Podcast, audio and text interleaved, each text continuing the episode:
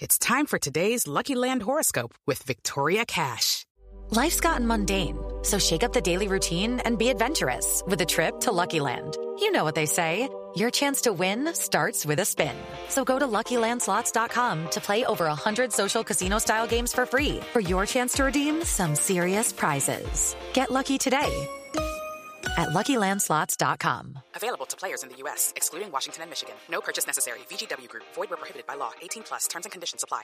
Step into the world of power, loyalty, and luck. I'm gonna make him an offer he can't refuse. With family, cannolis, and spins mean everything. Now, you wanna get mixed up in the family business. Introducing The Godfather at ChumbaCasino.com. Test your luck in the shadowy world of The Godfather slot. Someday, I will call upon you to do a service for me. Play The Godfather now at ChumbaCasino.com. Welcome to the family. No purchase necessary. VGW Group. Void where prohibited by law. 18 plus. Terms and conditions apply. It's time for today's Lucky Land horoscope with Victoria Cash. Life's gotten mundane, so shake up the daily routine and be adventurous with a trip to Lucky Land. You know what they say. Your chance to win starts with a spin. So go to LuckyLandSlots.com to play over 100 social casino-style games for free for your chance to redeem some serious prizes. Get lucky today at LuckyLandSlots.com. Available to players in the U.S., excluding Washington and Michigan. No purchase necessary. VGW Group. Void where prohibited by law. 18 plus. Terms and conditions apply. Fourth down and goal from the one. Handoff, running left, trying to get to the corner. He didn't get He there. didn't get it.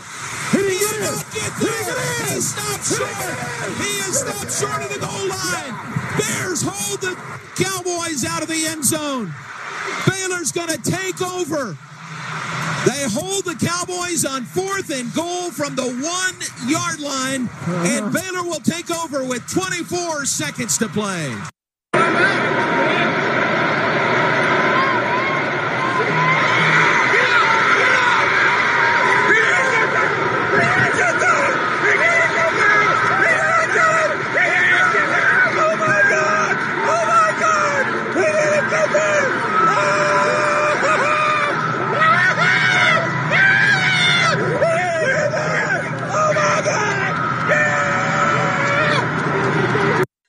Thank you, Joe, for your intro from your video from Twitter. Um, I do want to start off with that. How was that moment whenever you all were there? Um, you and Brian, Sir Fahrenheit on Twitter, were there with pretty much, I mean, the right angle to see what was going on. What did, uh, how was that moment? Oh, dude, it was. uh I was uh after the after the third down play, where uh, it was it was the pass to the tight end uh, Yeah. that that uh, Pitre knocked away, and it got to fourth. There was just the anxiety in the building was palpable. Eh, We were there were two Oklahoma State guys that sat right next to me. We were in a section of the stadium that was kind of like, like the merger between the Baylor sections and the Oklahoma State sections. So Yeah. I had Oklahoma State guys behind me and next to me, and then other Baylor folks around us. And I was I was kind of like keeled over. So I had a hat on um that I wore to the game. And if you watch that video, I'm not wearing a hat. I don't know Yeah. where my hat was at that point. like I had probably thrown it off or like I don't know. I left with the hat. I just wasn't wearing it in the video. Um and then when it when it happened, it just happened so fast. I remember the the only reason I actually got it on video was because of the like fake not timeout that we called. call a timeout, but didn't, Yeah. we didn't have any timeouts. Yeah, that that weird thing that happened at the end. Which I anybody out there that's complaining about that, I'm pretty sure it's just a five uh, five yard delay of game penalty, and it would have been half the distance to the goal. It wouldn't have mattered. I think it's like, it's only a penalty if you're awarded a timeout, which correct and really players in the field can't call a timeout so Yeah. um so anyway when when that kind of confusion happened like the thought popped into my head i was like and i think i was because i saw a guy in front of me do it was this might be something special Yeah. let me record it like let, let's just see what happens and and and i'll get my reaction out of this and so i immediately i just pulled out hit record and then the play started and I could not believe they were trying to go outside. I hundred, I hundred percent was like expecting it to be like some kind of run pass option, or I, I don't know. Like I just a little sprint out to the outside. It was a great play call. Let me say that. Like how many times do you see at all levels of football, whether it's um college, NFL, uh, high school, even where everybody's expecting the the ball to go up the middle, and you just kind of deke everybody to the outside, and the guy walks in. You beat the outside guy to the corner. and you know the moment the moment the play happened when the pylon didn't go down like i we didn't really need any to be any closer than we were like we were we were on the 200 level we were pretty close to it but we were still far enough away that as you can see in the video like the guys are kind of small but you could tell immediately that he didn't get in and it was like oh my gosh dude. And the oklahoma state fans around us just like they just left. Like dude it was just they just picked up their stuff and walked. Like th- no comment no like and like stoic looks on all their faces and just like no emotion. The the guys that were sitting next to me.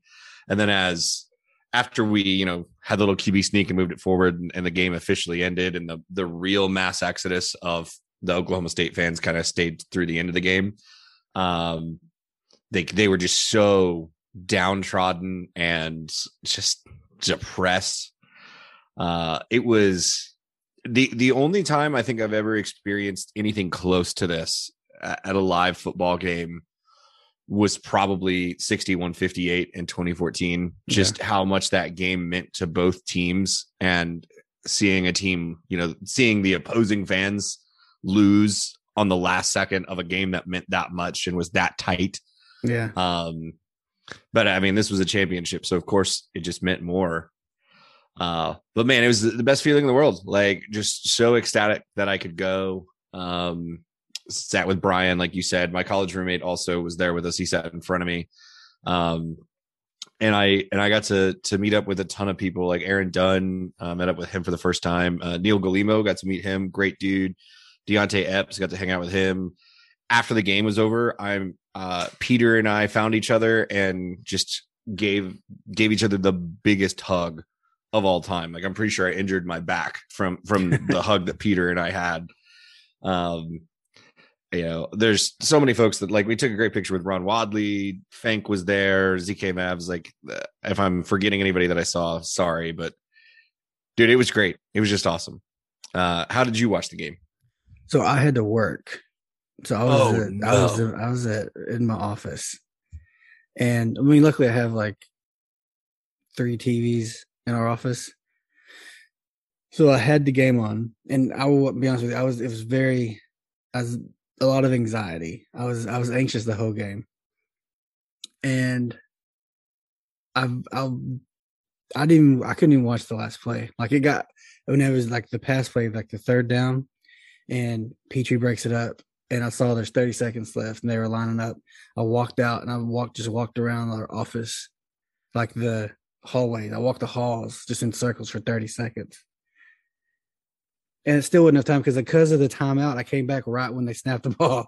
So like I've still had my head down, and then I looked up right whenever you see Terrell Bernard running towards the official, signaling like no good.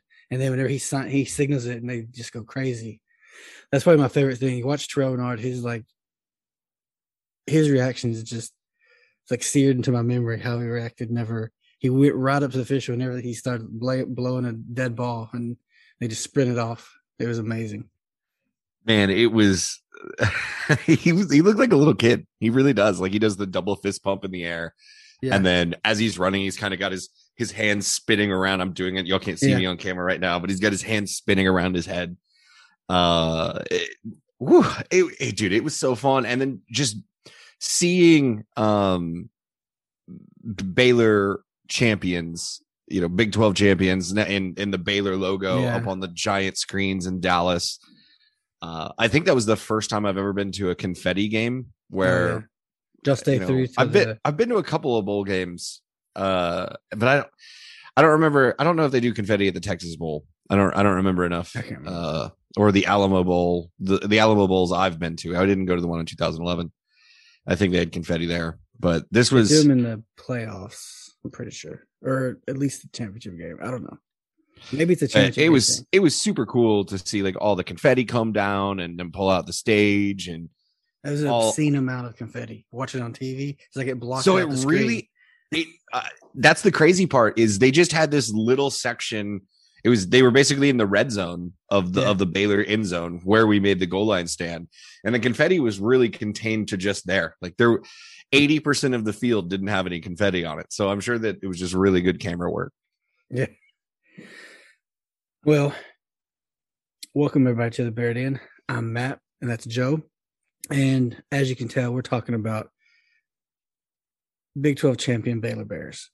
Um, so watching the game, it was, you know, you jump out, like it's 21, I think 21 to 6 at half, something of that nature.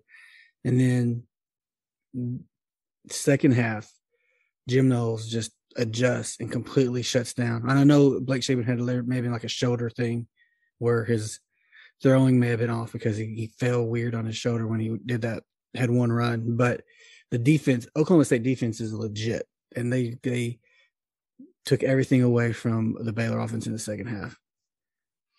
Yeah, it was a.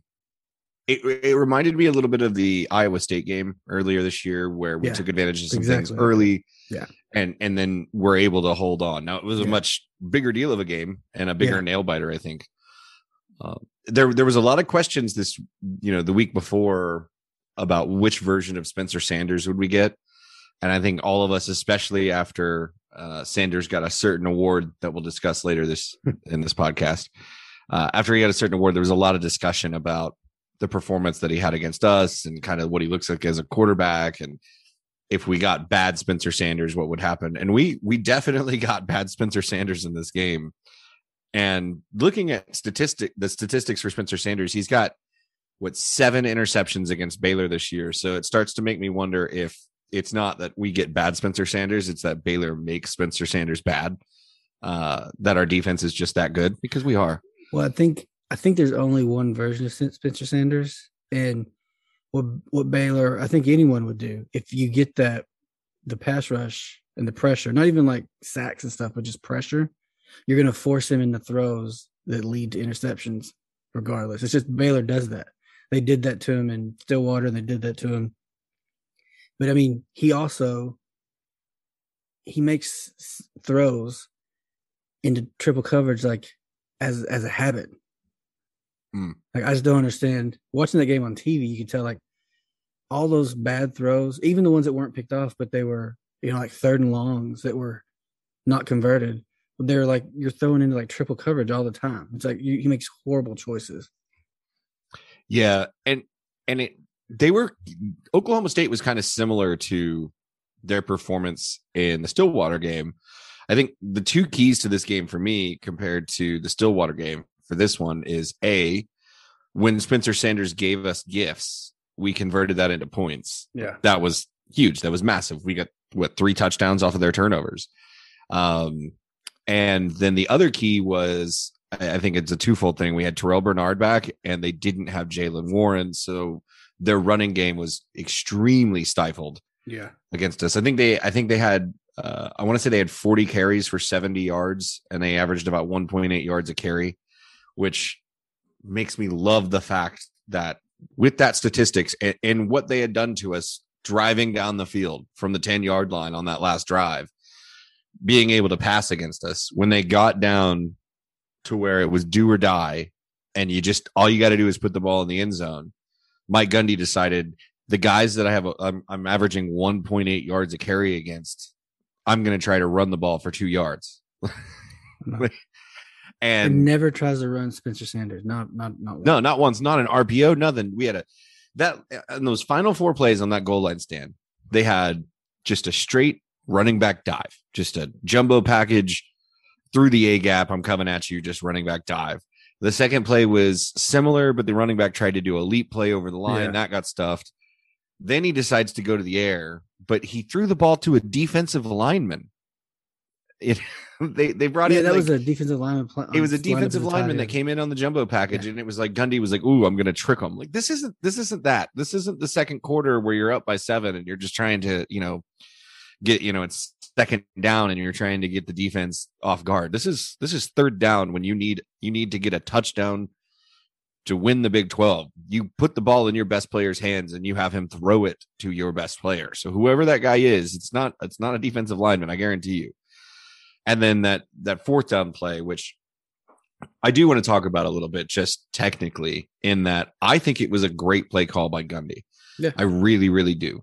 The one criticism against the Oklahoma State running back Jackson, I don't know his first name. I just know his now last name Jackson because that Yeah. that call is burned into my brain. Uh, the biggest thing with him is I don't think he should have dove for the corner. I think if he lowers his shoulder and goes into McVea, he's got all that momentum, and it just it would be so hard for McVea to pull him down and not let him just fall forward for a yard. Um, I think he gave up a lot of his power diving for the corner there, but McVea does such a good job. We talked about at the top about how a lot of times in those situations that play works because everybody's, you know, pounding towards the offensive line, going to the middle, expecting that's where the ball's going to be. And when you watch that play, you see, um, you see McVea take like one or two steps inside Yeah. towards that line of scrimmage. And he, but he's watching the running back and he sees the cut outside and just, it's a dead sprint. And just, I don't know if in the history of Baylor football, there is another more meaningful and impressive singular effort than what Jairon McVea did on, on that play for everything that it meant and everything that, you know, that came with it and just how hard he had to work without any help whatsoever to pull that off in my head, I, I just I can't think of anything in the history of Baylor football that matches that. Yeah, and I've, eh, all of us we've watched that that play a, million times. I watched it a couple times, several times today, and you could see, like you said, he takes steps in towards the line of scrimmage, sees what's happening, and it's like he takes the the perfect angle and times his like dive towards the the ball carrier the exact perfect time just to grab just enough of his jersey to to pull him back so he can't make the pylon. I mean, it's just like it's just perfect in all sense. And if I, whenever I was watching it, and they announced like the player of the game, whatever, and it went to Blake Shapen, and he had a great first half, seventeen started seventeen to 17, three touchdowns. But if you watch that game, Jairon McVea is all over the place. All He- over. He has an interception. He he's the hit that forces the the Braden Utley interception in the second half. He's, I mean, made, had another that play that- at the end. So He had another play that I think I think Travis Roder pointed out. I don't know if it was Roder or somebody else on Twitter. Uh, recorded recorded a play. It was a third down. It forced an Oklahoma State punt. I think in the second half. Which the second half, that's Yeah. where our defense really had to step up because we didn't score. We didn't score Yeah. whatsoever. We were shut out in the second half. And there's a third down play where McVea is the right safety. He's on the right side of the field. And they throw like a little bubble route to the left side of the field to their running back. And McVea runs all the way diagonal across the field and gets a tackle for loss yeah, I mean, from from the safety on the other side of the field it's to been force a punt. Just it's been- huge. it's been talked about a lot, but like I think whenever like Rhule first got here, he talked about how they're doing testing and we have a walk on safety who ran, who ran a four three nine. He said, I've never seen that. That's Jared McVea. I mean, he's that type of athlete. He's that guy. He uh and here's the other thing that I, I've been thinking about a lot is we're gonna completely forget that he won the he basically won the K State game for us. Yeah. He made he made the open field tackle against uh Deuce Vaughn. Yeah. It's this this is the second time That's a touchdown. this year that he has just had a singular defensive effort to make a tackle in a major spot against a really good player in a really important time. and he and Yeah. he just pulls it off. he walks on the Baylor and you know impresses ruling him enough that eventually he becomes like in the two deep and people I remember at the time I was like I don't know who Jared McVea is then he gets a scholarship and he stays in the two deep either starting or you know the next got man up at, at one of those safety spots and so it's just a great story and he's like getting his degree a master's degree in geology or it's um it's just a great it's a great day it's it's so special for the guys that experienced one and eleven, right? Yeah. It's for Terrell Bernard and for Jalen Pitre and Jairon McVea. Uh, I want to say Connor Galvin was there that Galvin year, was I think he was in And- that. Those guys that that went through the crap years. They had two seasons of their college football career where they won a total of three games. You know, they had a two and seven year and a one and eleven year. Raleigh Texada. I mean, Yeah, Raleigh Texada. Man, cannot forget about Raleigh Texada. And those guys, they played on this field in this game against a school from Oklahoma and went to overtime with a backup quarterback and just didn't, couldn't quite pull it out. So for them to be able to do this and kind of exercise those demons is it's so special.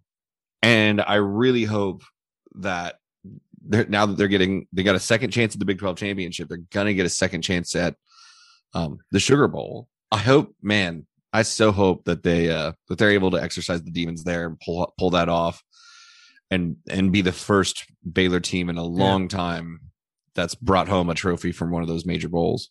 yeah. Now I can't remember Joe. I mean, it was kind of expected of Baylor to make it there because they were picked part one of the top teams in the conference preseason, right? So it's an interesting thing that you bring up, Matt. You know, you would think that a team that won the conference would have at least been predicted to be in the top half. No, that's not the case. Baylor was actually picked to finish, I believe, eighth Eight. this year. Hmm. Funny how that worked out. I think know- that's about where Texas finished, somewhere around eight, aren't they? Seven, eight. Yeah, they're right around there, seven or eight. Where did Tex? Where's Texas bowl game at? We're gonna get to go to New Orleans. Where's Texas going? Oh, they are playing in the um, magnificent uh, stay-at-home bowl, right there in Austin. Are they facing? Are, is it going to be the stay-at-home bowl versus USC? yeah, absolutely. So Oh my god. No, man, like just uh, there were there were uh groups out there that had that picked Dave Aranda as being the worst coach in the Big 12 before the season started. Like you said, we were yeah, we were- and I've I've seen that, and at the time, I didn't really have any qualms about it because he was never. He had one season as a head coach, and he's two and seven. So that those are fair because he just kind of he he slides into that last place just by default because we really don't have a lot to work with. So I'm I understand like it's it's funny to post the pictures on Twitter and and now we'll see what he's done, but at the time it's like well, that's that's fair. He's two and oh, seven. Oh, it's totally one- fair, but it's absolutely fair to me. it's dunk- to hilarious dunk now. Now it's like he's probably about three, two, one to three somewhere in there. That's why the 12. that's why the mantra is always hashtag never tweet. Just Yeah. just never say anything. don't make a list. I mean, I know people they got to create content, so it's always like let's rank everything. Let's just like this year they're gonna be like we're grading the hires. Like that's ridiculous. You don't know half this is a good hire. Anyway, so we got a lot to cover. Do you want to go with uh, Big Twelve bowl games, or do you want to check on um, the Big Twelve end of season awards first? So I think we're I think let's go into the bowl game. This is a good segue from what we're talking about. Um, Yeah. you know, we mentioned that the University of Texas, the flagship school of Texas, the the wealthiest athletic department in the country. Well, they prop us up, but you know, Yeah, yeah. The the the group that's been subsidizing Baylor sports for hundreds of years. yes, Um, unfortunately, did not meet the minimum requirements this year to make a bowl game. They finished five and seven, and you have to win six games. So Texas won't be going to a bowl game. Um, it does make me wonder, though, will Texas refuse the uh, the bowl money that Baylor will be earning them by going to a New Year's Six bowl? Because when you go to a New Year's Six bowl, you get a lot of money for that, and that gets split up among the conference. So I don't know. Is Texas going to be willing to be subsidized by Baylor? It's a great question. Maybe we'll find out I someday. mean, because we did go to Sugar Bowl like two years ago. So again, be subsidized by Baylor. So Matt, let's uh, let's talk about a team that is going to a bowl game. Who do you want to talk about first? Well, let's just go. Let's let's go chronologically. So the first bowl game that features a Big 12 team is going to be the Liberty Bowl. That is the uh, Texas Tech versus Mississippi State, which is such a sweet, sweet, wonderful bowl game matchup.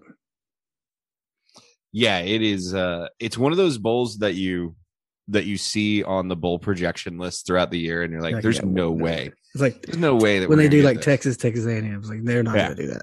Right. And so if for those of you who aren't aware, the reason that this this bowl game is a lot of fun because is because it's Texas Tech versus Mike Leach, the longtime coach of Texas Tech, one of the most successful coaches in the history of Texas Tech, a guy that did not have a great exit from Texas Tech and still uh, believes the school owes him a lot of money. And a large portion of their fan base think he should be paid and would love Yeah. to see him come back someday. So I, I know there's a lot of Texas Tech fans too that believe there's a curse of the pirate because Leach's nickname was the pirate when he was there. And uh, because they don't believe in the way that everything went down when the school let him go, that they are now cursed in football uh, because of what they did to him. So we'll see if the curse of the pirate exists. I in think this game. everyone's cursed. I mean, I do fall on the Leach side of this because Craig James' career really hasn't gone great since the whole helicopter dad incident. He, he forced, essentially forced them to fire for what he allegedly did to his son Adam. And then, like you said, Texas Tech hasn't been great since then, or good really.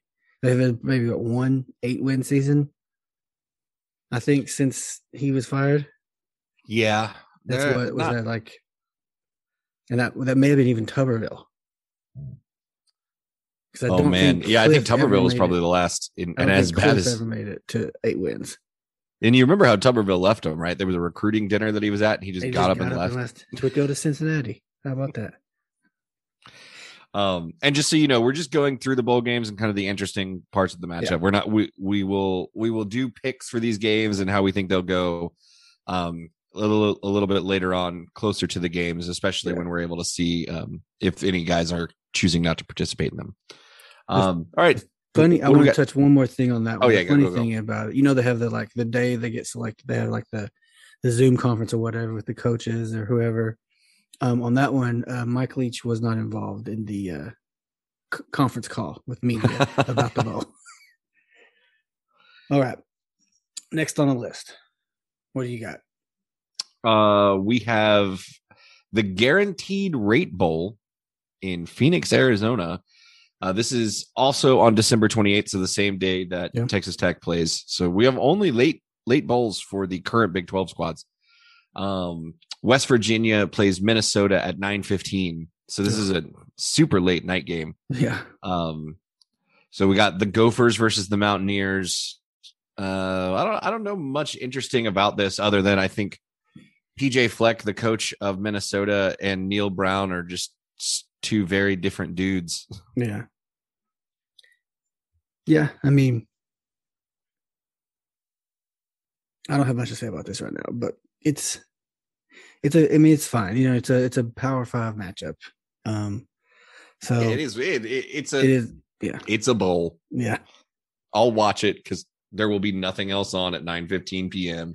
and I won't be working. Think about all those Tuesday, people back in like Morgantown or West Virginia. Like that's like a ten o'clock kickoff for them the East Oh, I didn't even think about that. That's, That's, 10 central.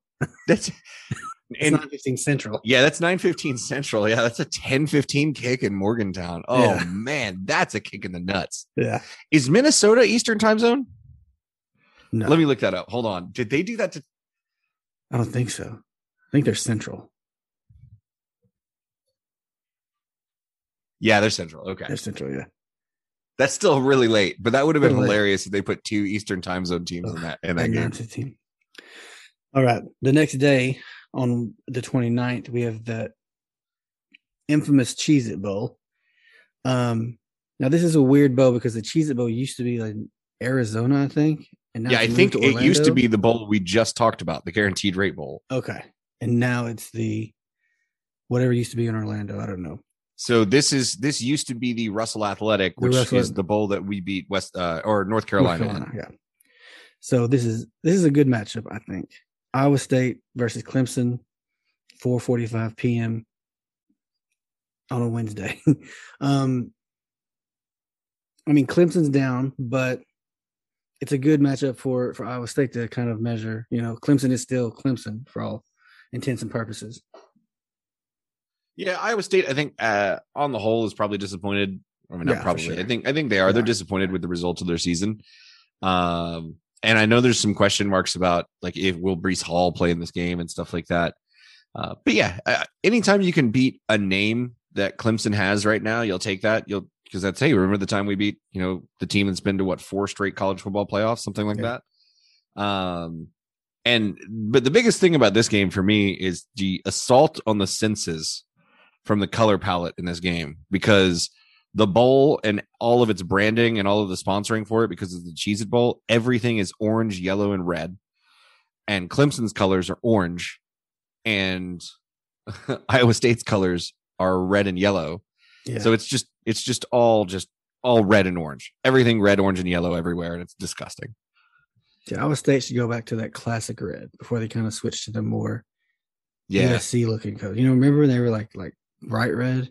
yeah. They, they I remember that. It that still would have looked horrible in this bowl game. Yes, it So- would. But I, I said that on Twitter, and an Iowa State fan sent me our old Adidas basketball jerseys, and he said this is an assault to the senses. And I said, well, it would be if we were playing Oregon in a game sponsored by John Deere.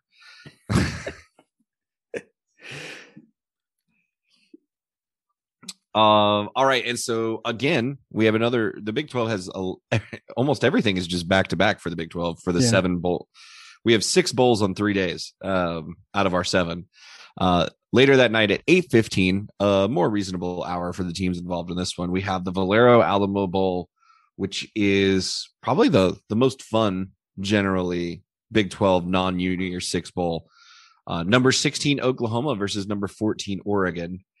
And this matt i think is just kind of a, a matchup of what if teams. Yeah,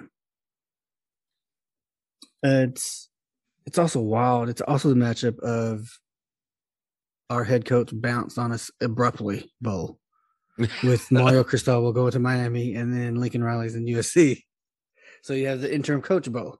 Yeah, it's the interim coach bowl. And who- is going to be coaching for Oklahoma? Like, who?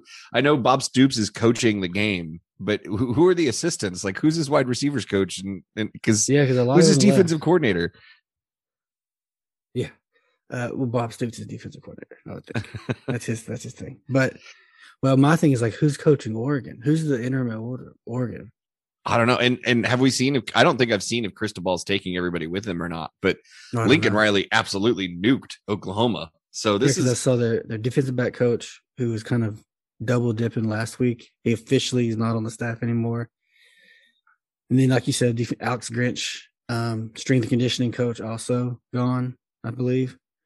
So and uh for Oregon, I, I'm pretty sure Kayvon Thibodeaux, who is he opted out, or he's going to the yeah, he, Did he opt yeah. He, well, I mean, he's going to the draft, but I'm pretty sure he opted out of the bowl Okay. game as well. And so, uh, you know, that's the best player in the country that might not be playing in that game. So, Plus, Oregon had. I mean, like the Oklahoma consensus had, number like, one pick.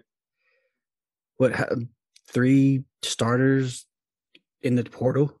Hazelwood's already at Arkansas. He's Yep. already committed to Arkansas. So it's like, who's going to be playing in the game? Also, Yeah, this is this is a an absolute game of two teams that the numbers that they have in front of their name are absolutely not warranted at this point for what's happened to them by no fault of their own. correct. Moving into the uh the New Year's Day selection, we have the team we just played, Oklahoma State, is taking on number five Notre Dame in the PlayStation Fiesta Bowl. Uh, this is noon on New Year's Day. Um, I've read some things about this. Like uh, you may have seen this on Twitter about when they had that that whole like press conference where a Notre Dame writer was like, "They don't play defense in the Big 12. and I was like, I couldn't believe it. I was like, this these people are in for a shock. Granted, they will not have their defensive coordinator because Yeah, I was going to say maybe not at this point. So, but Yeah, breaking news. Uh, just just just a few hours before we started recording this on Tuesday night, it got reported that Jim Knowles, the defensive coordinator for Oklahoma State, whose offense was 37 centimeters away from winning him a Big 12 championship and let probably him down. to the playoff.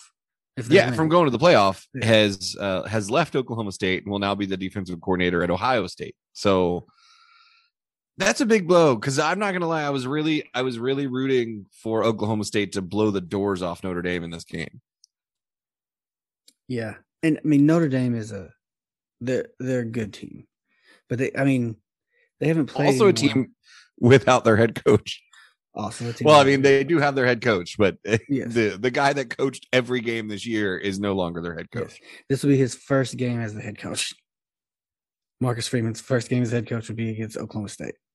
His first. So is he actually named the head coach for this game? Well, I mean, if you so the, the AD didn't name an interim. He goes, I think everything runs pretty smoothly, so we can all just have our own. They can all just do their own roles and do what they've been doing. And but since then, they have named him as the head coach. So I would assume he would take that role. So he's already Okay, on so this will count towards his head coaching record. Yeah, I Okay, mean, he's been introduced. I would think that he would just take over as head coach. gotcha. So it's not like a Joey McGuire situation where he's not getting No. wins because Sonny Cumbie is. Okay, Or like Sonny Cumbie has has actually had three positions this month. Um, yeah, because he's now the, the head coach at Louisiana Tech. and simultaneously he was the head coach at interim head coach at Texas Tech. He was Offensive coordinator. named the offensive coordinator at Texas Tech next year and the head coach at Louisiana Tech next year. So it's not that situation. so and this game, I think like you're right. I wanted to see him um run through Notre Dame and kind of shut all those people up. They shouldn't be number five. They played nobody. And the one team with the pulse they played, they got beat by double digits in Cincinnati. So I'm really pulling for the uh for Oklahoma State that game. All right, let's skip forward.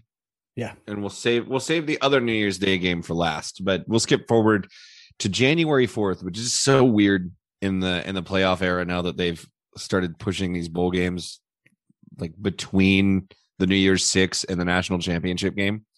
Uh we have on Tuesday, January 4th.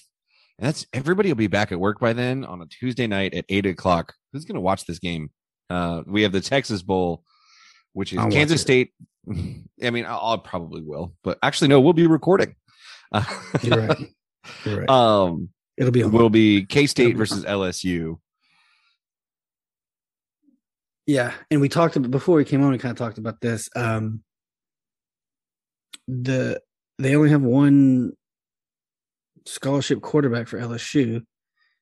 Also, breaking news: um, Max Johnson entered the transfer portal, and Myles Brennan already was in the transfer portal. So they have Garrett Nussmeier, who's a, I I believe he's a true freshman, is their only scholarship quarterback. Is Skylar Thompson available to play? Well, like, is he I is he going to be healthy? I mean, I would assume I mean, he he'd been off. I mean, since our game, I mean, it's been a long time. They played Texas at the end of November, Okay, and then they yeah, didn't he'll be back. play. You know, so it'll be this is again this is January 4th. so he had a month uh, or more to recover. I would think, or I mean, if I was him, I'm I, I may opt out and kind of let's see what um Will Howard has. I mean, if, if he's going to be your starting quarterback next year, you have 15 practices, have a whole game, see how he does. If that's to how you're going to go, it's also a um, kind of an audition for Collin Klein because Kansas State fired their offensive coordinator and he's kind of the acting interim offensive coordinator. I, I do hope that we get a situation where um, Brian Kelly travels with the team to Houston and we get to hear him talk because I really want to hear more about his family. I realized I put this on now that he's the LSU coach. what that reminded me of was like, have you ever seen this? Uh, it's an old Saturday Night Live bit where it's called like Maine Justice, and it's Jason Sudeikis, and it's supposed to be in Bangor, Maine, but they all are in with Louisiana accents and mention like Louisiana, like the Gators are going to get you. This is Maine, and it is hilarious, and I, that's what it reminded me of. Whenever the Massachusetts son is talking in a Southern accent in uh, Baton Rouge. Oh man, what a goof. What an absolute goof Brian Kelly is. Oh, I think we've talked about talked about this enough, but Yeah. he's a goof. All right, Matt, take us to the the the last of the current Big 12 teams bowl games. Yes, on 7:45 at 7:45 p.m. on January 1st, Baylor will take on Ole Miss. We finally get this Ole Miss Baylor matchup we were promised so long, and then got canceled in 2020 because of COVID. We finally get to play Ole Miss. Um, I'm really intrigued by this matchup. I think it's entertaining on paper. Yeah, there's there's a lot of storylines here, and you just mentioned one. So, I mean, I think first first and foremost, it's our second trip to the Sugar Bowl in two years or in three years. Yeah. Um, unfortunately, we didn't pull it out against Georgia last time. Those kids that were playing for Georgia are playing for Georgia now and are competing for a playoff. So, uh, that was a really good team that we faced. So, can we, you know, as I mentioned, can we exercise those demons and and go out and grab a win here? The other thing that you mentioned was we were supposed to play this team last year in Houston in an NRG Stadium to open the year, and COVID didn't allow us to do that because we had to end up canceling that game. Knowing what we know about last year's team, I'm kind of Oh, glad that we didn't play that Thank game. God, that's that's all I know Um, about Yeah, all off season.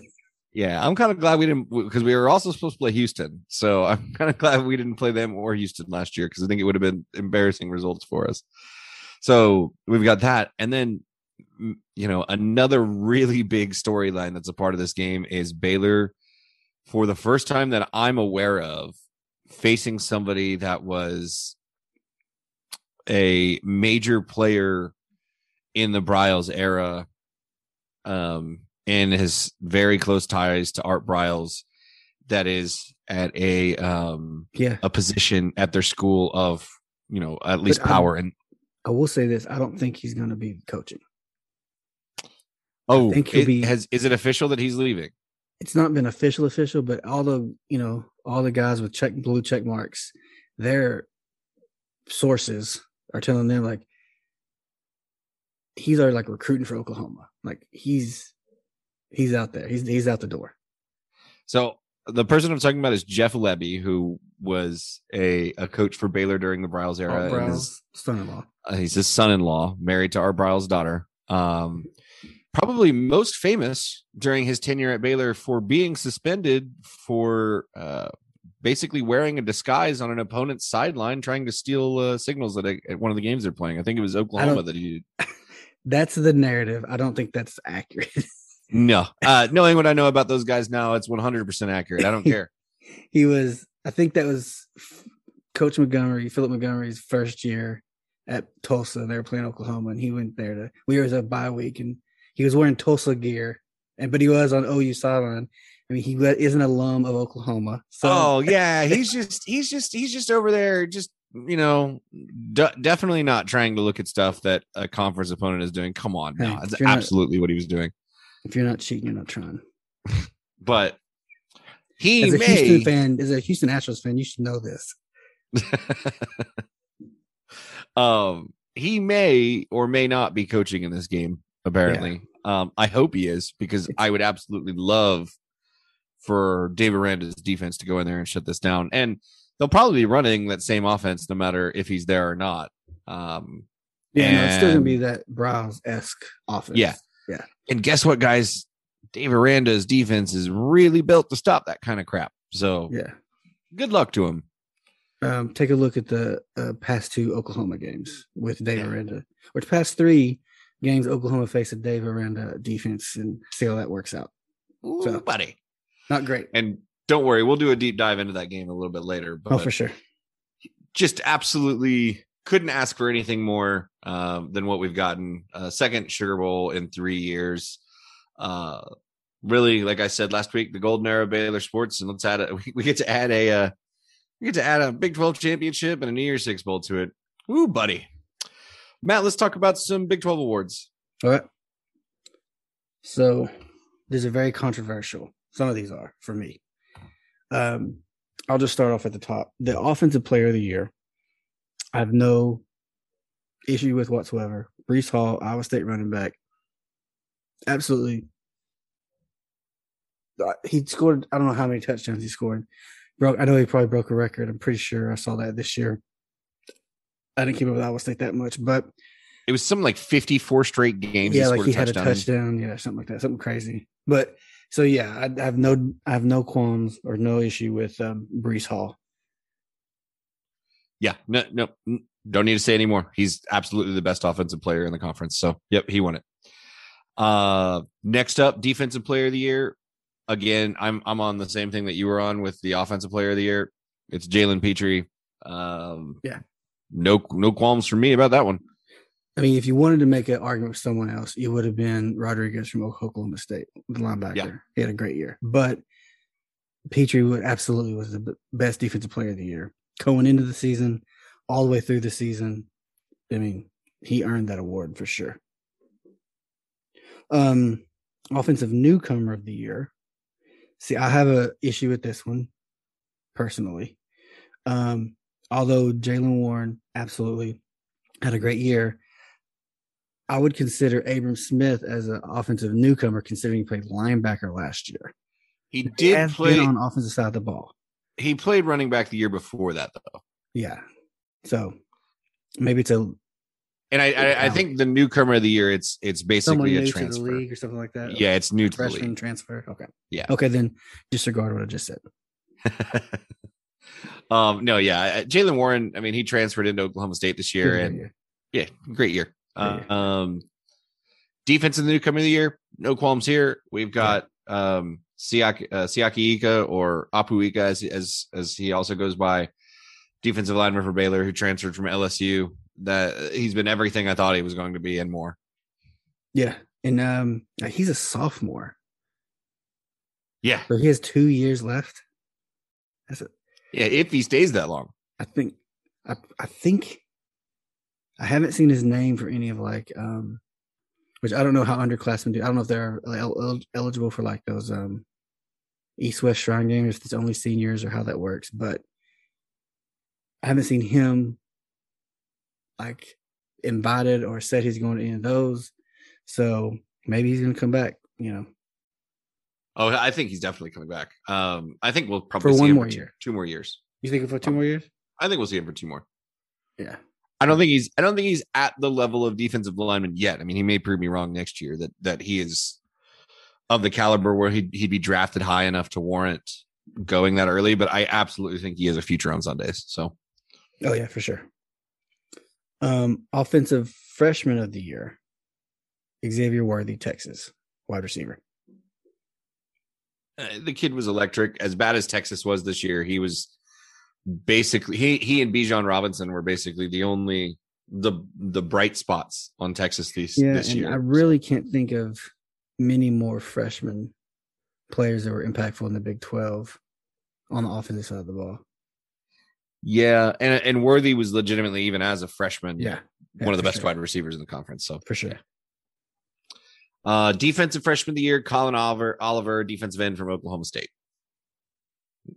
I don't, I don't have a problem with it. No. I mean, the thing about like, I would love to hear an argue and have why Baylor players should be in every single spot, but we didn't play a lot of freshmen. we No, didn't have a lot of and- yeah, newcomers except from um, Apu. I mean, and he won the award. So I mean, we we just didn't play a lot of freshman players, so it's hard to argue with the what they what the coaches chose. oh yeah, there was only one freshman that played regularly on the Baylor team this year, and that was Isaiah Hankins. as a kicker, yeah. Which is what it is. Um special teams player of the year, Trestan Ebner, Baylor. And of course, I mean he's the difference in the Iowa State game. I mean, practically. He basically won this for the Iowa State. game. Yes, I know. I mean, I had that same like it's kind of like default because he was like the preseason, and then like there's no one else who stood out, and he had that huge kick return against Iowa State. So there's really no one else you're going to give this award to because no one stood out except Trestan Ebner. Yeah, And it's not just the touchdowns. I mean, you think about the yards he gets, like his like yardage, all purpose yardage are always, you know, over 100 yards a game. So Uh, and let's keep the Baylor stuff alive because the offensive lineman of the year went to Connor Galvin.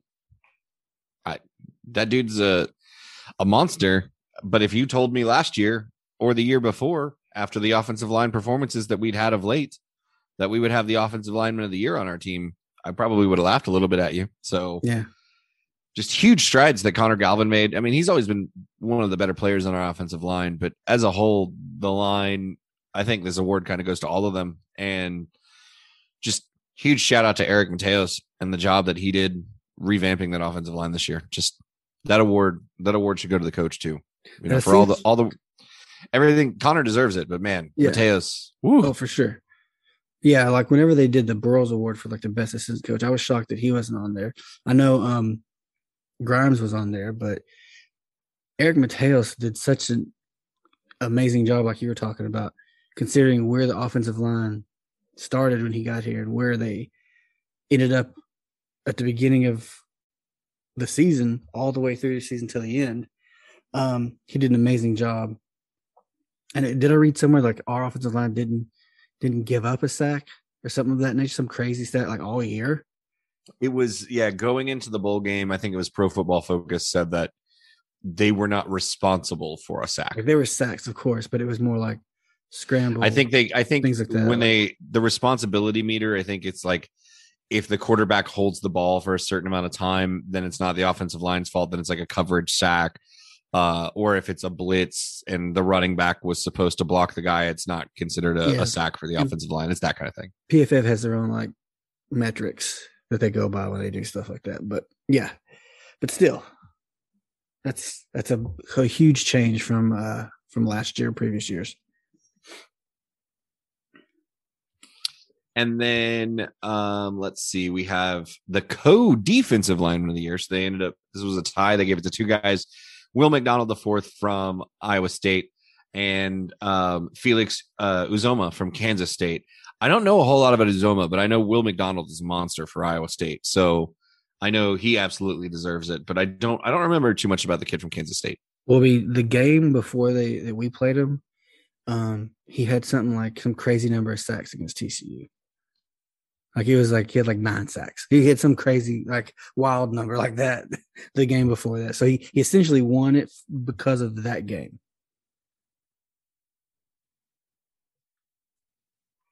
And finally, coach of the year went to Mike Gundy from Oklahoma State.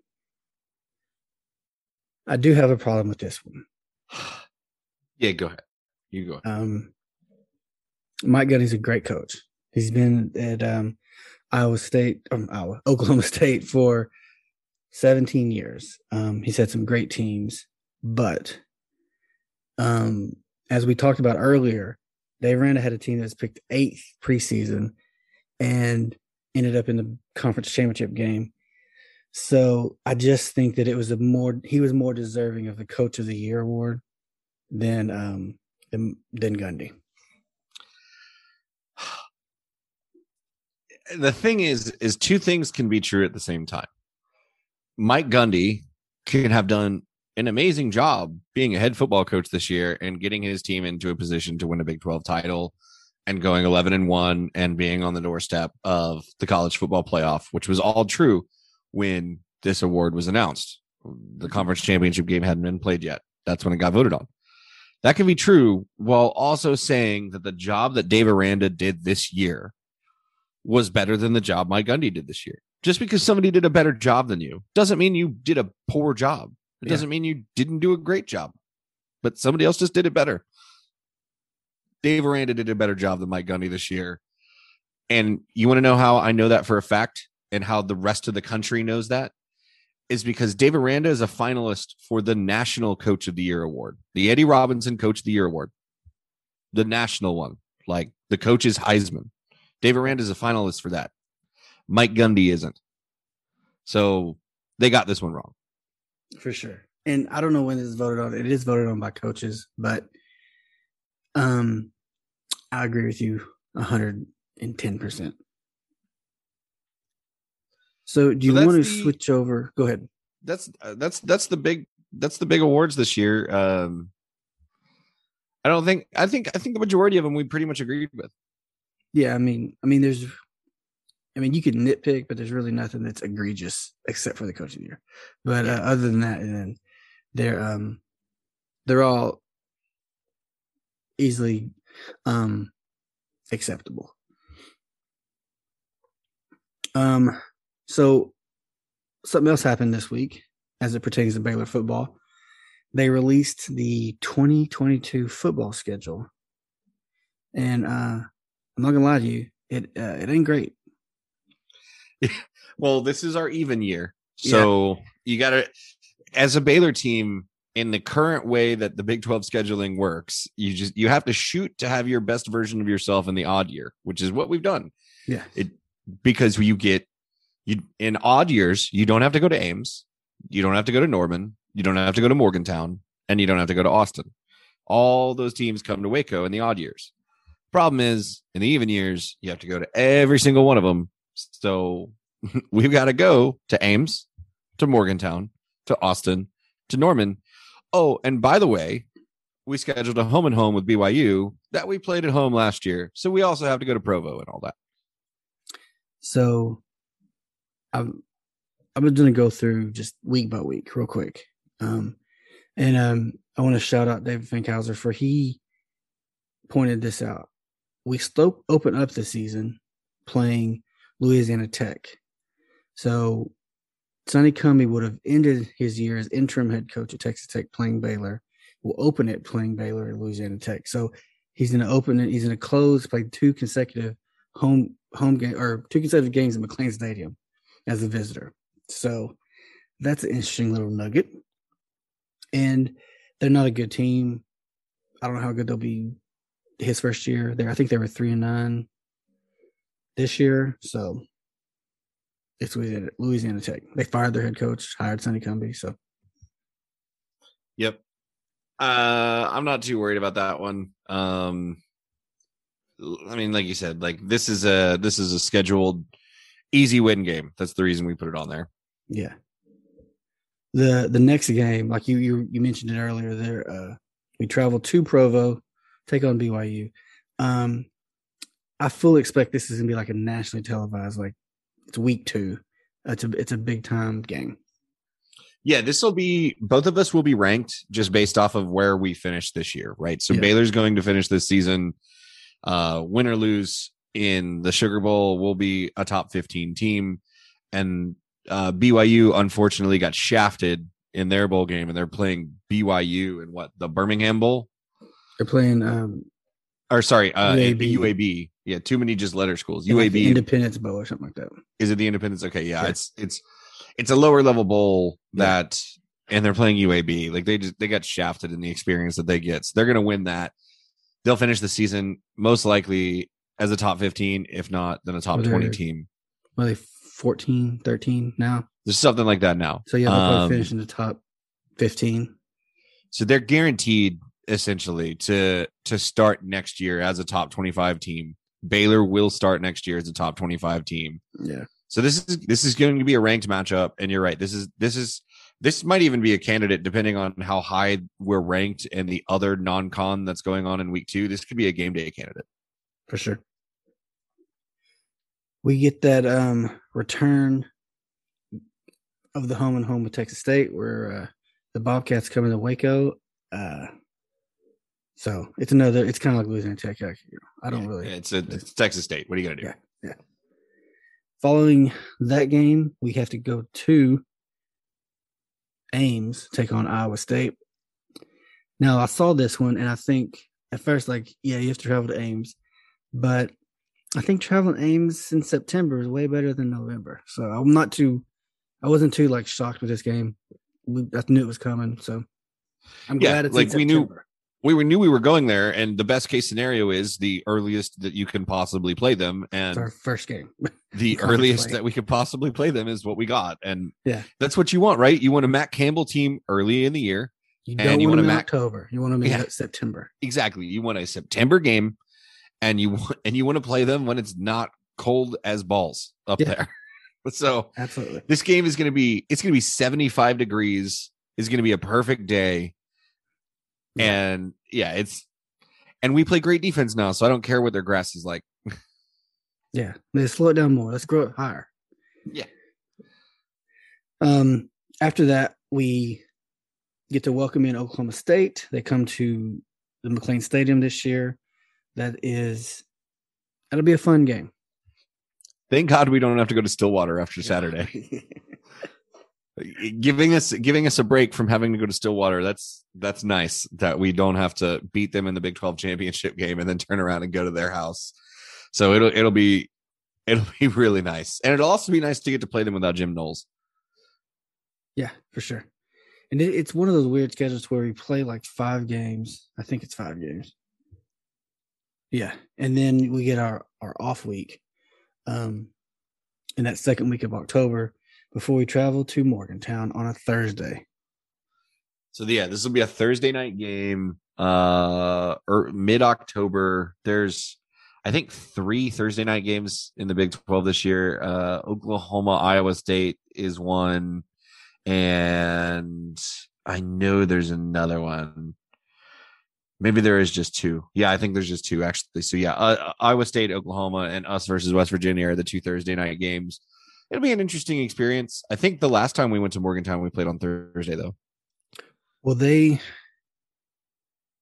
it was a Thursday in 2019 in Waco, in two years ago. Oh, okay, gotcha. It was a It Waco was a game. Thursday night where he's like won like 17 to whatever 13 or something like that. But yeah, that was a Thursday night game. I think we've had like this is our second Thursday night game in four years against West Gotcha. Virginia. Um, after that, Kansas comes to Waco. Um, I think Kansas Kansas will be better. It's not it's not the old Kansas, I don't think, where it's automatically gonna be just a pushover sixty to six type of game. They showed it in the year, you know, they they're playing better. Um I I don't think they're gonna be competitive yet, but I think a full having a full um off season with Lance Leipold will do them a lot of good. Yeah, they're still a couple years away. Yeah. Uh, just because they don't have they don't have the the kids yet. They, no. He he's installing the culture right now, and he's changing the way that they perceive their own program. But you got to give him a couple years to recruit. I mean I could see them flirting with like five wins. Right. I mean, and I'd, I'd be remiss if I didn't mention they did beat Texas uh, this year. They did they. Yes. Did, was that in Lawrence? No, I- as a matter of fact, it wasn't Austin. That's a as funny. as Kansas beat. Texas at Texas. Yeah, in overtime. Wow, unbelievable. Has that ever happened before? Well, Has Kansas um, ever beaten Texas in the past? It's funny you should mention it. They actually have. Um, No. in 2016 or in the recent past. okay, moving on. Um, we have to travel. This is an interesting game. We travel to Lubbock to take on Joey McGuire, the Red Raiders. Um, and it's just going to be one of those interesting like storyline games. So this is this will um, absolutely. Not just Joey McGuire, but there's a quite a few former Baylor coaches on the staff. there's a lot of former Baylor coaches on the staff. They will have everybody hyped up for that game. The other interesting thing is this is the Halloween weekend game. This is on October 29th. Yes. Halloween's on uh what a Monday this year. Monday, yeah. So this will be this is most people's Halloween and I'm guessing that it will be a some form of a blackout for them For sure. and because it's Halloween. And if they get this at night, nighttime in Lubbock, where they're doing a blackout, where they've got Joey McGuire fired up, that, that could be a scary game for us. Yeah. And I wouldn't I don't know anything, but I wouldn't be surprised if you see like Baylor players on that that team. That are currently Um, I I can don't see know. the only thing I think about I worry about Josh Fleeks. He's from Cedar Hill. He doesn't get a lot of playing time or hasn't got a lot of playing time at Baylor. He could do like uh, exercise his free one-time waiver thing. I'm just that's the only one I worry about. That's don't think I worry but about. if you're if you're waiting for playing time, this is the this is the time because I think what Sneed is gone and and Thornton are I think Sneed and Thornton are both gone, right? And Fleeks is old though too. True. I mean, he's a junior. I mean, he has. I mean, we'll see. He's the only one I worry about, just because his ties to Joey McGuire are, are go a little bit deeper than everyone else's. Um, the after that we have a back to back road games where we travel to Oklahoma. This is also interesting because it's a new Oklahoma staff, so we don't know really how. I mean, I guess you think Jeff Lebby will be the coordinator allegedly, so they're gonna be running that Briles spread, and then um, but you really don't know what this team's gonna look like because it's a new new animal. Yep. There's the chance that this is the last time we ever play a game in Norman as well. Um, There's a chance we don't play this game in Norman. So I mean, there's still a chance they may leave in the summertime. So th- there's I'm- a I chance. that I- however unlikely it is, it is a non-zero chance that that could happen. But yeah, this is most likely the last game that we'll ever play in Norman if if I had to put my money on it. Uh, Joe, let me ask you a question. What um what happened the last time Oklahoma played in Waco? when Oklahoma played in Waco, they lost. Oh, okay. Okay. Yeah, they they lost that game. The last In time they played in fact, Waco. Oh, okay. we we rushed the field and then had everybody leave the field Made so we could- back out. Yeah. could kick a petty field goal Okay. on them I remember now. and then rush the field on them again. That's what happened. You know, this is going to be an interesting season for Oklahoma. I'm I don't know if Caleb Williams is going to be there. They've already lost Spencer Rattler. They've lost tons of other kids to the transfer portal. Their Yeah. entire uh, recruiting class for early signing day is basically gone. Like you said, they've got a whole new coaching staff coming in with Brent Venables being their new head coach, the old Clemson defensive coordinator, and before that, the Oklahoma, defensive coordinator. Uh, so it's interesting. It this this very well could just be one of those down years for Oklahoma. They'll still have some horses on that team. They've still got plenty of four and five star kids that have been recruited over the years, but mm, I don't know who's playing quarterback for them next year. Um, uh, Marvin Mims, their best. I think he's probably their best wide receiver. He's leaving. Uh, So Haselwood's already left. yeah, uh, their their tight end, their big beast tight end. I can't remember his name. He's leaving. Yeah. So All those, like you said, all those recruits that were those Southern California guys, they all flipped to USC. yeah, all of them. All of them. all of them have. So it's going to be an interesting year for Oklahoma. And so if you wanted a year to play them on the road, this is it. This is this is the year they're vulnerable. So a little bit dangerous that it'll be later in the year for them. So if they do have some newer guys and and just generally their whole team getting used to the new coaching staff, Yeah. you're you're normally a little bit more comfortable at the end of the year than you are at the beginning. Um, plus, it's November fifth in Norman. It shouldn't be too cold, but there's enough variability there that it could be a crazy cold game. Uh, but who knows? Uh, it'll be an interesting thing to see where both these teams are at once we reach that point in the season next year. And after that game, we have uh, back-to-back home games with Kansas State and TCU. Um, I don't. TCU have a new coach. That's the Sonny Dykes era. Um, new offensive coordinator, new defensive staff.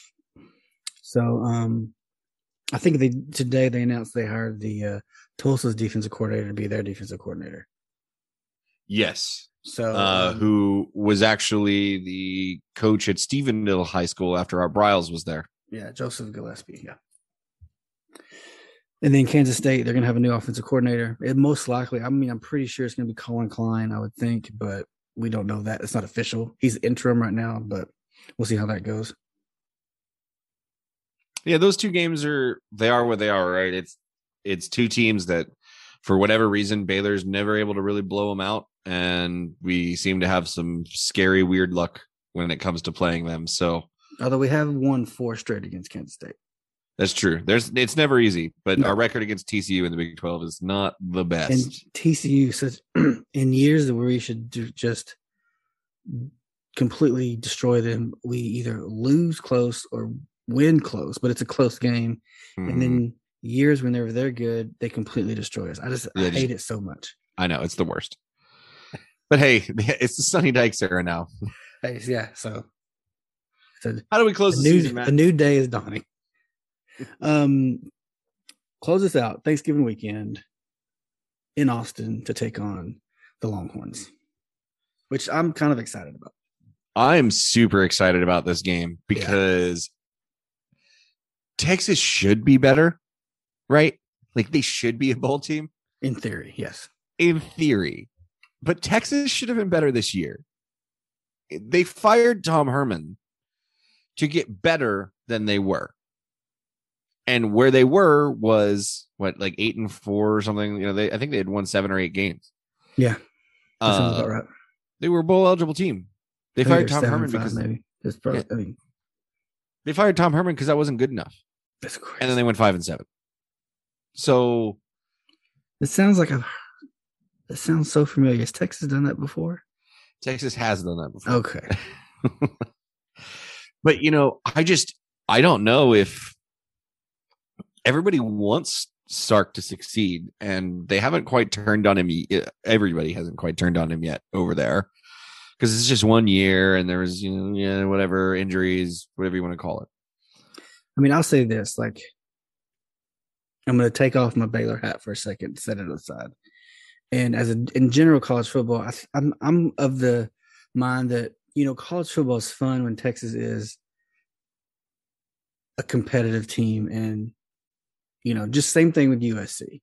I just think college football is fun when those teams are are being competitive with their other um, conference mates, whether it's USC and Oregon or Texas and Baylor or Texas and Oklahoma, whoever they're playing.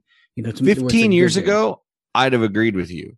But after all the shenanigans that the University of Texas has pulled and everything that they've done to try to get their way and to try to make everybody know that they make more money than them and try to get everybody to know that they deserve to keep all of that money and nobody is as good as they are. After all of that, after us bowing down to every single demand that they had for years and eventually leading to them leaving the conference anyway having them be bad is so much more funny. And I think people are so have, especially this year. I think This year was super pulled- fun. It was so much fun, just It because was. Everybody so loved it. going into the year, and I, I don't know about Texas themselves or the coaching staff or the admin, but like their fans and like the, you know, Burn Orange Nation, all those people who just like talked all that trash, and just to be so shitty was just wonderful. think about Nebraska. How much does everybody love watching Nebraska suck now? Every it's it's a meme at this point Yeah, because they were so dominant for so long. People like that Nebraska's a punching bag now. The thing with Texas is they were never dom- dominant. They Texas isn't Nebraska. Texas in my lifetime has won one national championship. Texas in been my to one since 09. yeah, Texas in my dad's lifetime, I think is won three, maybe, maybe two. Yeah. So- I don't understand where this idea comes from that they're this historic blue blood like Michigan or Alabama or like because all those teams have like skins on the wall, like a lot of national championships. Yeah. In the history. Oklahoma's got a even ton of Notre hardware. Dame. Even Notre Dame. Yeah, Pittsburgh, Oklahoma has a ton, yeah. Pittsburgh has nine national championships. I mean, Texas doesn't have anywhere near that. It's to So be that's, fair. that's what's like- funny to that's me, Whenever, and, and that's why I think I think it's funny when Texas is a punching bag. Long term, you're right. It's it's better for college football for Texas to at least have up years and then the funniness of the down years. Because if they're not up, it's not funny to watch them fall down again. Uh, that being said, I just don't know. I, I, I honestly can't tell you how good Texas is going to be next year, uh, and if this game will be interesting. But really, like Oklahoma, it might be the last game we ever play in Austin. I'm really concerned about Sark's well being and his mental health. And I want them to be successful for his sake. I think Sark will be fine this time around. Uh, I just don't know if he's a good football coach. So I don't either. It's, it's funny how good people can coach when they're at Alabama.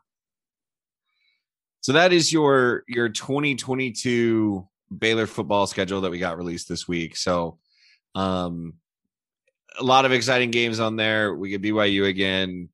Uh next year is when or the year after, I'm sorry, is really when the pressure cooker gets on because we've got 6 years where we have home and homes against Utah, Auburn and Oregon. So get ready, Baylor fans. You'll you'll have some interesting home games coming in the next few years after after this next season. Um, before we get to a close, did you get a chance to watch any basketball this weekend?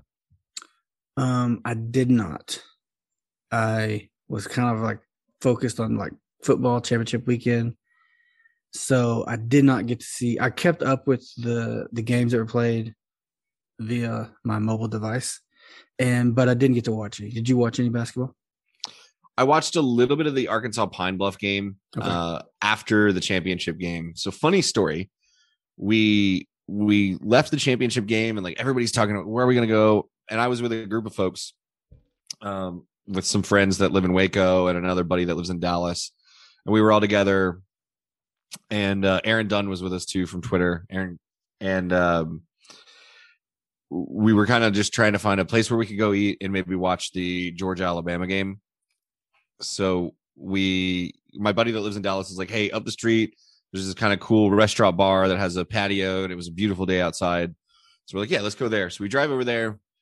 We get there, and it's actually the Oklahoma State post game like radio bar where they're doing their live radio broadcasts post game. So we had to sit down and listen listen to the Oh, listen to sad, them. sad pokes. Oh, it was great. Uh, you know, they were talking about how I'll, I'll, I'll- the main thing I can remember is this this one's going to sting for a long time, but you got to own it. You just got to own this one. Uh, was what the guy was saying. it's seven. I'm not going to get into it. But my buddy whipped out his phone and he he put the Arkansas Pine Bluff game on. And to be honest with you, we watched it for maybe 10 minutes on his phone because it was just such a huge blowout that Yeah, it was like you can conserve your phone battery. this is this one's in the books. Baylor, the the men's team ended up beating Arkansas Pine Bluff uh 99 to 54. Arkansas Pine Bluff a, a squad that's in a portion of their season right now where they're just making money that keeps their program afloat. This is a this is a buy game for Baylor. They pay Arkansas Pine Bluff to come to town and whoop up on them. Uh, so thanks for coming and playing us, guys. Uh, but yeah, uh, a, a 45 point win for Baylor in this one. Uh, the women also played a game on Saturday night uh, before the Big 12 championship game. That's a big game. They, you know, Missouri came in. It was in the, the Big 12 SEC Challenge game. They were undefeated. Uh, Baylor takes care of, beats them, takes care of Missouri, and um, continues to win. So that's a This is a big game that I was uh, I was following this one. I was following the score like every every couple of minutes. I would check the score on this one because it was so close. Yeah. Uh, in Missouri, Missouri, uh, I think was undefeated Yeah, when they they played. They they were yeah. undefeated or had one loss, and Yeah. so uh, you know, like you said, the the women's team just keeps winning, man. And uh, I'm glad that we're in a football lull because I'm going to I'm going to let myself dive into basketball season now, and I I don't have to worry about football until January 1st. Any any football games I watch between now and our bowl game are just going to be icing on the cake. So Yeah. it, it is our season to dive into basketball. This is it. Um, I know uh, our friend Mattis Bear has already like full force. He's into basketball, just from following on Twitter. Like he was, he's into it tonight. He's into basketball. Um, uh, the women will play Alcorn State tomorrow. Now Alcorn State is zero and six on the year. Um, I don't know who they've played, but they are zero and six. And then um, and that's going to be uh, I love 11 a.m. basketball on a weekday is just a special special thing. And so that'll be tomorrow morning, or tom- yeah, tomorrow morning 11 a.m. They'll play on ESPN Plus. So if you want to check that out, it should be uh Watch them on your lunch break. Yeah. So And the men have a massive game this weekend. yes, they um play Villanova on Sunday. Top six matchup. top six Number matchup. two Baylor versus number six in the Villanova. Villanova does have two losses on the year. Um, Baylor is undefeated, so it's a huge game. I think Jimmy V said he's going to be at the game earlier in the uh, before the season. He's going to be there, so it's a it's, it'll be a big game. Um, I'm just looking over Alcorn State's. Yeah, they really haven't played anybody. So anyway, so yeah, Villanova and the Baylor men. That's a big game, and I'm really uh, I'm really excited excited for that game. And I think that's when I'll really dive into basketball. I mean, it's hard. I don't get into it as much as others where I'm going to watch like every college, but if college basketball's on, it's going to be on my TV. But I'm going to dive into uh, Baylor men's basketball and try to keep up with them and see all every one of their games this year, um, except for the Arkansas Pine Bluff. I think I've I've watched every game this so far this year. Yeah, I think this is the first game that I haven't at least watched a significant majority of. Was was this one, and it was just unfortunate timing. It was really cool that they they gave away free tickets for it, understanding that a Yeah. big big part of our fan base wasn't going to be in Waco. So uh, kudos to Baylor for for opening that opening the doors to the Ferrell Center for that game. Uh, but yeah, I, I wish I could have could have watched it, but man, I was I was full bore into football. I'm not gonna lie. Yeah. I'm just going over like Villanova, they're playing right now. They're playing Syracuse right now. So it's it's it's wild that Baylor has like a week between games and Villanova is playing on, on Tuesday.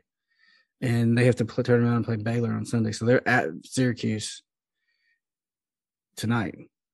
Um, I was trying to go back and see where their losses came from. So they, you, UCLA beat them to start the year, like that second game of the year, and then Purdue, number one team in the nation, beat them. So, so those are the two losses. Uh, UCLA numbers like UCLA is ranked. Um, are they still? They're still in the top five, ten. Yeah, probably. At one point they were two, but I think they they dropped again. they got they got blown out by Gonzaga. Okay, that's what happened. Um, so yeah, so their two losses are two two ranked teams, so they're still a good team. They just played the Purdue, who's playing great, and uh, UCLA. Yeah. Man, it's we're in the heat of it now. December December is prime non-conference basketball. This is where we get Yeah. the all, all the fun non-con games um, before conference play starts. So it's going to start heating up. Check it out. Make sure you support your men's and women's teams. Um, volleyball is also going on right now. Yeah. Um, so check them out. Throw your support behind them. Um, Matt, anything else that you've got going on in life? Anything that you've been watching, reading? Uh, well, I am. I don't know if you know this about me, but I'm I'm a big um, like Marvel Cinematic Universe Marvel fan. So I'm I'm deep into Hawkeye right now. Like um, like I'm the type of I'm the type of person with all those shows. Like I'm like a I'm waking up at 4 a.m. to watch it type of guy. So like I'm into it. So like I'm into that right now. I'm still reading Dune. Um, so that's kind of what I got going on. Um, and so I'm looking for some new podcasts. So most of my podcast listening has been college football centric. So I'm looking for some things outside of that to uh, to listen to. Yeah, we're getting to that time of year where um you got to start moving away from football and I hate that time of year. Yeah. I I love basketball. I love college basketball I do, but college football is just something something so different and there's so much anticipation that gets built built week, you know, built up week over week to this one event that happens on the weekends. Uh so I'm to miss it but we're about to be in the beautiful season that is bowl season. That's what I'm most looking forward to. What I've been doing lately is just being a fun dad and putting up Christmas decorations because as much as you love Thanksgiving, I am a Christmas guy. So we have our tree up, we've got uh our garland up. I got a bunch of firewood uh this weekend and whenever it drops below 60 degrees, I get my fireplace going. I absolutely love having my fireplace going. So yesterday it was like 58 threw a couple logs on the fire. It was quite nice. I'm the same way. Just we have a we have an outdoor like fire pit, and I I love to like Mm. build a fire. Now I want to Yeah. clarify, like I don't not like Christmas. I just want to wait until after Thanksgiving to be inundated with it. Mm-hmm. But- You're a Krampus, aren't you? Krampus. No, yeah, I am for sure. I have socks, Christmas socks. Like all my my, I have two daughters and a wife, and they all get Christmas socks, and I get Christmas socks. Mine say uh, "Bah humbug." My wife got me Christmas socks uh, a couple of weeks ago. Actually, she got me a new pair. I love I love crazy socks. I, I do. I don't know how your And- wife is, but my wife is like, I really don't get um to like pick things like that. It's like, hey, I got you some Christmas pajamas, like whatever. Okay. So my wife will like, but she would let me pick. But she she likes to surprise me, and she knows I love cr- crazy socks, and so she got me these Christmas socks that have uh, like a Santa T Rex on them. Awesome. So they're pretty they're pretty sweet. I like them a lot. All right, Joe. That's all I got. That's all I got, Matt. I, I, you guys can't see him right now, but I, Matt's on camera, and I, even though you guys, I, I got to tell you that that Big Twelve championship, it just looks so good on you. It just looks real good on you, man. I've noticed that myself, and I will say this: like, you, I was going to mention it. You have a little bit of more like a, a glow about you. I think it's that that Big Twelve championship glow really uh, is um, does amazing things with your skin. Absolutely. Sick 'em Bears, Matt. All right, take care, Joe. See you next week.